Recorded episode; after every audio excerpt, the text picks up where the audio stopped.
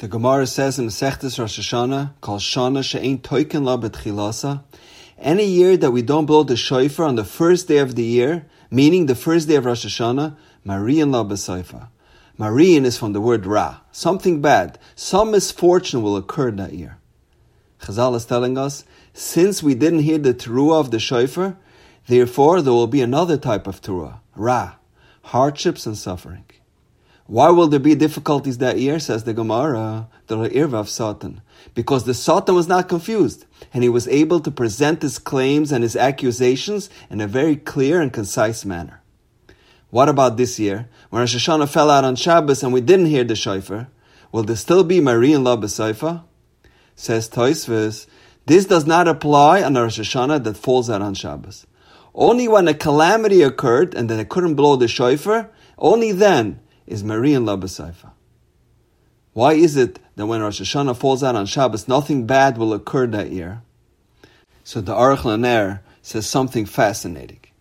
Every year in Rosh Hashanah, it's the shofar that testifies that we accept and coronate Hashem as our God. It's the shofar that serves as our advocate and he protects us. However, when Rosh Hashanah falls out on Shabbos, the act of the shofar is not necessary because Shabbos itself protects us. Shabbos is an ois. Beini Avein B'nei Yisrael, oisi le'olam. Shabbos is our liaison, our connection to Hashem. So it's the Shabbos that takes the place of the shofar, and he becomes our advocate for that year. That's why when Rosh Hashanah falls out on Shabbos, even though we did not blow the shofar that year, nothing bad will occur because it's the Shabbos that will protect us. However, the Aruch LaNer adds a very important caveat. He says, why is it that when Rosh Hashanah falls out on Shabbos that we don't blow the shofar? And the answer is because there's concern that we might carry the shofar and violate the Shabbos. So now the Beis Din Shel Maalah says, let's examine the Shabbos. Let's see how Klal Yisrael is observing the Shabbos. Let's see if Shabbos is a worthy replacement for the shofar. So every year when Rosh Hashanah falls out on Shabbos, Shabbos walks in front of the Kisei HaKavod. If it walks in looking happy, radiating, and elated, that means that Yidden are honoring and observing the Shabbos properly. We are giving it the honor and dignity it deserves. Then Shabbos is our advocate, and it will intercede on our behalf. And that upcoming year will be one of the best years in Jewish history. But if Shabbos walks in and it looks beaten up and abused because Yidden are not honoring it and even violating it, then not only won't he be our advocate, but on the contrary, he will be our prosecutor. And that will bring about one of the worst years in Jewish history. A fascinating idea from the Aruch. This year, as we know, Rosh Hashanah fell out on Shabbos. And last Shabbos, Klal Yisrael experienced a catastrophe unlike anything we have endured since the Holocaust. However, we witnessed firsthand a demonstration of how the communities that were scrupulous about Shmir Shabbos were largely spared from this calamity. There were two kibbutzim in the Gaza border area, Kibbutz Sa'ad and Kibbutz Alumim, whose residents remained largely unharmed by the Hamas terrorists. These were the only two communities in the region that are Shomer Shabbos. Additionally, the frum residents of the Moshav Yechini had requested in the past to close the main gate of the Moshav to traffic on Shabbos, and following a debate on the matter, the non-frum residents of the Moshav agreed. And when these animals approached the Moshav and saw that the gate was locked, they moved on to other areas. It's the Shabbos who advocated for them and spared them from certain destruction and annihilation.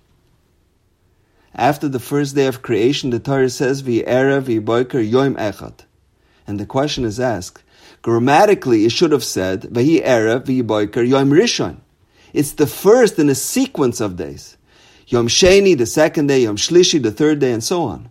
So it's not Yom Echad, one day, but Yom Rishon, the first day. And perhaps the idea is, Erev, darkness, symbolizes hardships and adversity. Boiker, light, symbolizes positivity, hope and optimism. The Torah wants to teach us something very fundamental. The difference between Erev and Boiker, between good and evil, is Yom Echad. One day. In one day, in one instant, a person can decide to change their behavior from evil to good.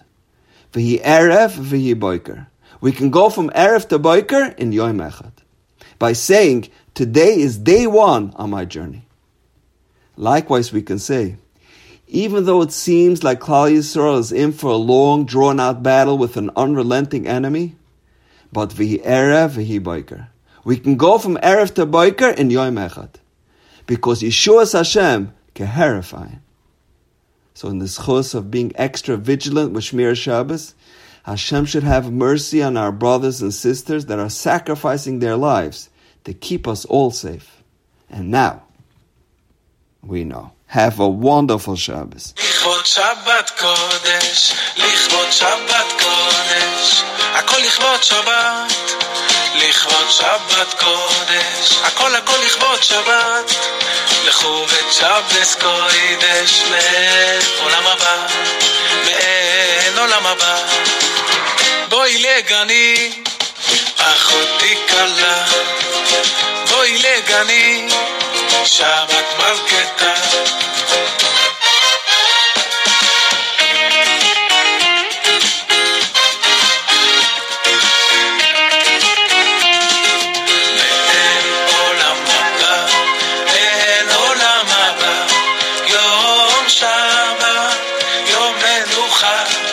כל עם ניתן גמלה, כל הניתן גמלה